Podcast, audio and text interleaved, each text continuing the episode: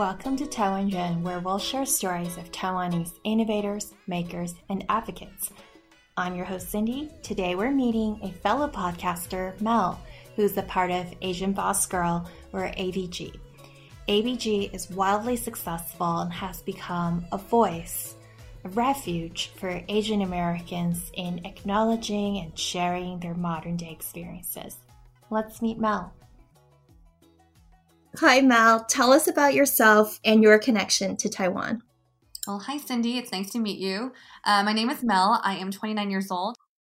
I live in LA now, but I'm from Northern California. I am Taiwanese American. Uh, so my mom was actually born in Taiwan, but immigrated to the U.S., Hawaii specifically, when she was 14. I think growing up, my mom's always been a very proud Taiwanese woman. I think naturally, growing up in a very proud Taiwanese household, I got really involved in like Taiwanese orgs in college. And, mm-hmm. you know, I found myself getting involved in like even just film and media that related to my Asian American identity. For me, Taiwan has a very special place in my heart. It's like a really key component of my Asian identity. You have been involved in a lot of different initiatives that promote Asian representation in, as you mentioned, the film industry. Why is that important to you? I think it really um, set in for me in college during my internship at the San Diego Asian Film Festival part of my responsibilities and my marketing role and my programming role there was to watch a bunch of Asian Asian American films. Watching these films, I naturally just found myself crying or, you know, because I felt so seen, you know, or I was learning about a mm-hmm. specific Asian group do a, do a documentary that I just never knew about. And growing up, when you're watching like Western media, you don't see or know that Asian cinema actually exists, but when you actually see it, you're like, dang, these type of films are really important because as an Asian American, you feel so seen and heard, which is something I don't think a lot of people feel growing up, let's say in Canada or in the States. I think representation through media is really important because what you see on the screen is represents what people see in their surroundings. Mm-hmm. And I know what you mean because um, for me, I gravitated so much towards Mulan being the only Asian. Yeah. Is there a film that you really connected with early on? Ooh, Mulan is a really good one. That's actually the only film I watched in theaters with my parents because having Asian parents are like, I'm not gonna spend money on a movie. but I think in some weird way, our parents also knew the importance of Mulan. I love Luck Club. That's a very classic, mm-hmm. you know, Asian American film based on the book by Amy Tan. I just I think telling the stories you know, of just like more modern day women um, against, you know, juxtaposed with like their mother story, you know, in China or Taiwan is it was very um, eye opening for me because I thought about my relationship with my own mother. But I think another film that I just personally really love is um, Eat, Drink, Man, Woman by Ang Lee. Hmm. Because I think Ang Lee also is a Taiwanese director, and the film takes place in Taiwan. And it's about this father that doesn't really express his love for his daughters. He does so by food and cooking. I think it's mm. so it's very um, common in the Asian household that you know we don't say I love you. We're not really vocal, or you know we don't share our feelings and emotions. But when your mom tells you, you know, or you eat more, or like here's something to eat, here's apples I cut up, like that's like their their language of love. So I think Eat, Drink, Man, Woman is like representation of a Taiwanese American household where they feel like they can't express how they feel, but they do so through other ways. That's so true. It took me a long time, yeah, before I could say I love you to my parents. it felt weird. And it's right. Like even to this day when I tell like my dad now says I love you, I'm always like kind of mumble it back. I'm like, oh, love you It's like very like it just feels weird to kind of say it out loud. And even hugging, like we don't we're not a hugging type of family mm. sometimes. Or it feels weird. It's like this isn't common. We don't do this. But I do I do expect my fruit to be sliced. so you mentioned seeing more modern Asian stories, and that kind of brings us to you being one of the trio in Asian Boss Girl. Do you want to tell us a little bit about Asian Boss Girl? So, Asian Boss Girl is, is a podcast hosted by myself, um, Janet Wang, and Helen Wu. And it was created, I think, two years ago. Honestly, it was just based off a conversation on a Friday night after some drinks. And we're just kind of like talking through like working in corporate in you know LA and dating and all these like woes and like situations we're going through. And one of our guy friends was like, who also worked in media, was like, "You guys should record this conversation. Like, people need to hear this." And we're all like, "Dude, this is just literally a Friday night conversation over wine with your girlfriends." But we thought about it more. We're like, you know what? We researched and looked at other, you know, Asian you know women in media they focus a lot about you know like their beauty influencers or fashion and i think it's really at that time it didn't seem like there's a lot of stories coming from like the corporate working nine to five asian american women mm-hmm. and you know i think us naturally working the nine to five job podcast seemed like the best kind of fit for medium for us because you know we con- we consume so much podcasts at work because you know I can't be pulling up a YouTube video and my manager's like, "What are you watching?" I'm like, "Uh, I'm working." Uh, yeah. So ABG was a way for us to tell our stories as you know normal nine to five working corporate women to share our stories, you know, from dating, our family history, um, love. Um, now we're kind of branched off into other things, you know, doing YouTube videos and other stuff, and we're kind of like testing out other medias mediums. Um, and all three of us actually went full time for the podcast back in March. That's awesome! Congrats. Thank you. It's it's been interesting, you know, during the pandemic. if ABG had a mission, what would it be? I think it kind of relates to, you know, why I feel so invested with the like representation in media. I, if we're able to share as many stories as we can within the Asian American or Asian community and having people feel heard and not feel alone, I think we accomplished what we're trying to do. Mm. I'm just reminded of the time when I was growing up and like after graduation feeling so lost of not knowing what job to go to, not knowing who to go to for help, not having resources. I feel like, mm-hmm. You know, I think in some ways, like I'm also an older sister, I have a younger brother, and he goes to me for like, hey mel how do you do this? I'm giving answers i wish i had you know when i graduated college. I think if you're able to provide answers or some kind of guidance as people navigate their journey in post grad i feel very fulfilled. What do you think is the biggest challenge of being an asian american woman today?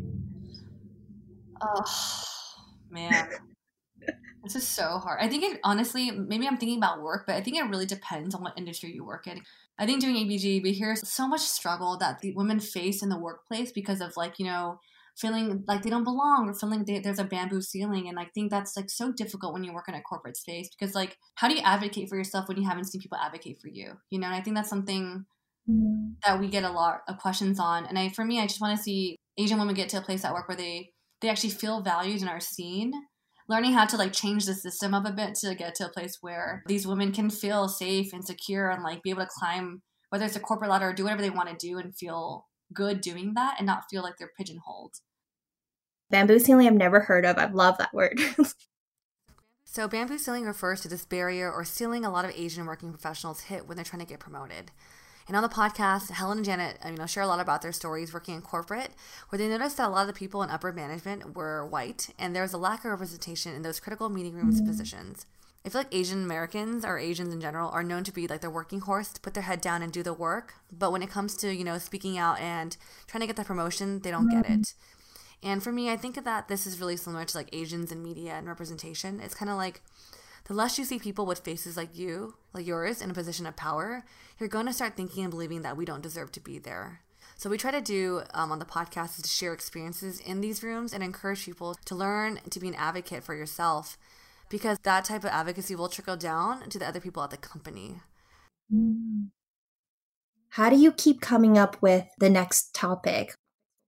We like to ask our audience like you know what do you want to listen to? What do you what what do you want to hear more of? And i think they have been really good of you know submitting emails to us saying hey can you guys please talk about this? I like i liked when you talk about it on this episode. Can you dive deeper into this topic? I think what we try to do also is like before every season we, we like to look at the lineup and say okay it seems like a pretty good mix of you know talking about our corporate experiences we're talking we're talking about love family we have a good guest on. So we try to make sure that every season feels balanced in terms of topics like also mixing up the tone um, and understanding, you know, what feels like it's needed this week. Maybe this last week was a little more serious. This week could be a little more fun. So we try to like change up here and there the best we can. My gosh. I really just thought you guys, you know, just had fun, but there's so much thought that goes into it. Oh yeah, I know. This is it. It's definitely an industry.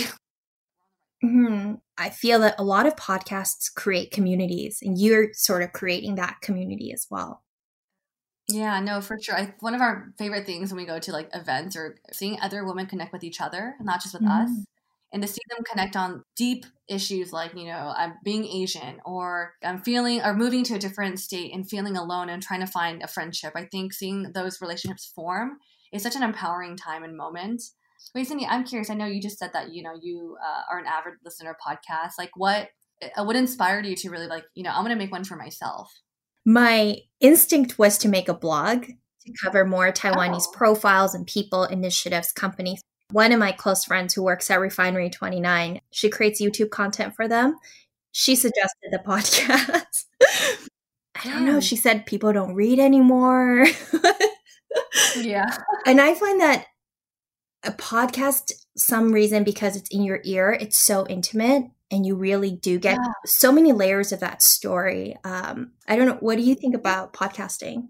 No, I actually I I agree with you. I, there's definitely an intimate relationship you kind of develop with you know these hosts and their stories and um because I find my I listen to podcasts too and like it's part of my routine. Mm-hmm. It feels like it's a part of my everyday life, which I kind of love because you kind of develop this relationship with it. People say about ABG, which I, I find very humbling, is that like they say like, oh, I feel like I'm in the room with you, and I think mm-hmm. I love that that statement because like even right now we're recording, Cindy, I feel like I'm next to you. There's something about the element of sound that kind of does play into this intimacy of getting to know someone and getting to know someone's story. Mm-hmm. So, one of my favorite stories from ABG was the immigration stories you covered with your mom. Mm-hmm. Yeah. It was so great that you got to interview her, and then definitely I felt like she sort of shared it with me. Yeah. yeah. Do you have a favorite topic? It's funny that you mentioned that episode. That's actually one of my favorite episodes too. Maybe it's because um, you know, it is my mom and I, I have such a close relationship with my mom. And we literally recorded that that episode in her bedroom. I think what shocked me about that episode is I didn't expect my mom to cry. Mm. She like she kind of broke down a little bit in the episode. My mom's the type mm. to like she's very expressive, she's a very loving mother, but she's not the type to like show tears that kind of just made me empathize with her and understanding her story, you know, as a Taiwanese immigrant and a mother, her sharing her struggle or, or, my grandparents' struggle coming here and the sacrifices they made. I think that was an episode that really just kind of like, in some ways, like even sparked a greater curiosity about my family and about my Taiwanese culture. Mm-hmm. So that one is also one of my favorites. I just love, you know, the topic of dating and love. I, I'm, I'm that girl that's like, oh, a new rom com? What is it? So I think whenever we talk about dating, I always find it really interesting. And why is it important to cover quote unquote taboo topics like sex and mental health? I think the biggest importance to talking about these taboo topics is to normalize these topics in general. You know, if we don't talk about these things, we end up living in this shame. Being an Asian kid, you know shame. This is the best method our parents have used to, to discipline us, right? Mm-hmm. But living in the shame is not healthy at all. This kind of dark negative cloud can really affect your mental health. Mm-hmm. It's really important to talk about mental health. I feel like as Asians, you know, growing up, we were known to have those parents who were really strict and wanted us to kind of be the best. And that takes a toll on your mind, right? Mm-hmm. And so for us to talk about this, to normalize it, is really important for the community. On a personal level, like us talking about it on the podcast allows me and opens up this door for me to talk about it with my own family. You know, I had to talk about my own mental health with my mom, and that was a very interesting discussion as well because even with my mom, I realized it was a tough convo and there was a fight that broke out. We had an argument. At the end of the day, you know, when we talked about it, my mom started talking to her coworkers and she realized their kids and their friends were also going through the same thing. And so it kind of opened up that discussion for her if we could have these conversations with our parents, we want to encourage you know our listeners to also attempt to have that convo with their parents as well, or even just seek mental health. Mm-hmm. You know, on the podcast, Helen, Janet, and myself have shared our personal journeys with therapy. We want our listeners to know that they can take care of their mental health in a way that's healthy. And we go to doctors for our body. Why can't we go to a doctors for our mind? I remember this one time we were at some college speaking event, I think last year, this student, he was a male student, he was just asking me about therapy and he was saying, you know, I was going through a really hard time personally and I just don't know if I should try. He messaged me a few months later after that conversation saying that, you know, he actually started going to therapy and he has benefited so much from it. When I hear that, I feel so happy for him because I think one, you know, again, mental health is a taboo topic in the Asian American or Asian community, but it's also even harder for a male to seek mental health. Mm-hmm it means a lot to know that like what we're doing and what we're seeing on the podcast is having a positive effect on people. In terms of sex, I think it's again, these are things we just don't talk about growing up. And so we share about our experience with our first sexual encounters. Hopefully, you know, younger girls could listen and feel like they're not navigating this like awkward kind of time by themselves. I think the goal overall for these conversations, again, is to normalize these things and make it, you know, easy for us to talk about and not taboo at all. Mm-hmm. So you've been around media for a long time, but you say has being a part of ABG helped you grow or change you in ways you didn't expect? We say a lot how the episodes always feel like a therapy session sometimes. We kind of try to go deep in some of the topics from like our attachment styles to like our deepest fears and insecurities. And I think naturally having to record these type like these type of episodes, you have to ask yourself the hard questions a lot. So I think mm-hmm. a lot of mm-hmm. ways ABG has definitely helped me develop quicker and just I'm able to be more aware of who I am because I kind of along the way I process and I'm able to learn a lot about myself. No, I guess another thing I would say that ABG has helped done is I think it strengthened my relationship with, my Taiwanese identity. You know, I think mm-hmm. naturally being wanting to represent for the community, wanting to represent for other Asian Americans, I found mm-hmm. myself being more intentional with the things I consume in terms of media and like books. Like I think a few years ago, I told myself like, you know, now when I buy books or read books, I want to make sure it's by an Asian American author. You know, whenever mm-hmm. a new Asian American film comes out or there's a series, I want to watch it because I want to see what stories are being told. I'm more of an intentional consumer now. My ears are always on trying to figure out what's coming up within the media space. Wow. Um, for people who want to follow more Asian American content, is there a place you'd recommend? I know Angry Asian Man has he's a great um, like publishing site. Anything in the news, from media to the community, he always covers anything that's happening.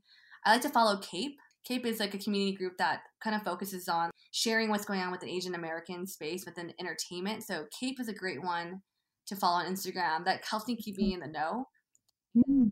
So you're a second generation Taiwanese American, but somehow you're still so connected to Taiwan. Why do you think that is? Hmm. This is actually a question I kind of like was recently reflecting on because I'm like, why am I? Why do I feel so proud being Taiwanese? Mm-hmm. And you know, listening to my other friends' stories growing up, I think what what the difference I felt was that my mom and her brothers were the one that had to immigrate and assimilate to a kind of Western culture. When she had me and my brother, there was no sense of shame of being Asian, of being Taiwanese. If anything, it was even further further embraced. Mm-hmm. I, I remember going to school with like dumplings and not feeling ashamed. I remember coming home, walking back from the bus stop. My grandma's blasting some Taiwanese music that everyone could hear. And I'm like, what is going on? But there's like no sense of shame in my family for being Taiwanese. Mm-hmm. I think it really made it easy for my brother and I to be so proud of our identity. Growing up with my grandparents at my house also kind of made me feel connected to my culture because I had to speak with my, my with my grandparents in Mandarin and they spoke in Taiwanese back to me. So mm-hmm. I think having that sense of like family connection really helps build this like strong love and uh, connection to your culture. Yeah, I think that's why I'm so proud to be Taiwanese. That's so beautiful. That is really great parenting, by the way. Yeah, my, my, my mom did a very good job. I will, I'll give her that. Good job, mom. and if you had to summarize Taiwan in one word, what what does Taiwan mean to you? I always call it the motherland. It's not necessarily home because my home is back in the Bay Area with my family, but motherland in sense is like this is where my mother came from. This is where my, my grandma came from. The people before her the people i get to go and i go back it's the people i see that it feels like an extension of who i am. But this is like where everyone that i know and my extensions of me have started from here. And so for me taiwan will always and forever be my motherland. If you want to hear mel and her friends discuss growing up asian mental health sexual health and even k-drama reviews Listen to ABG on any podcast network. And if you like this interview, please rate, subscribe, and share with your friends. Taiwan 加油!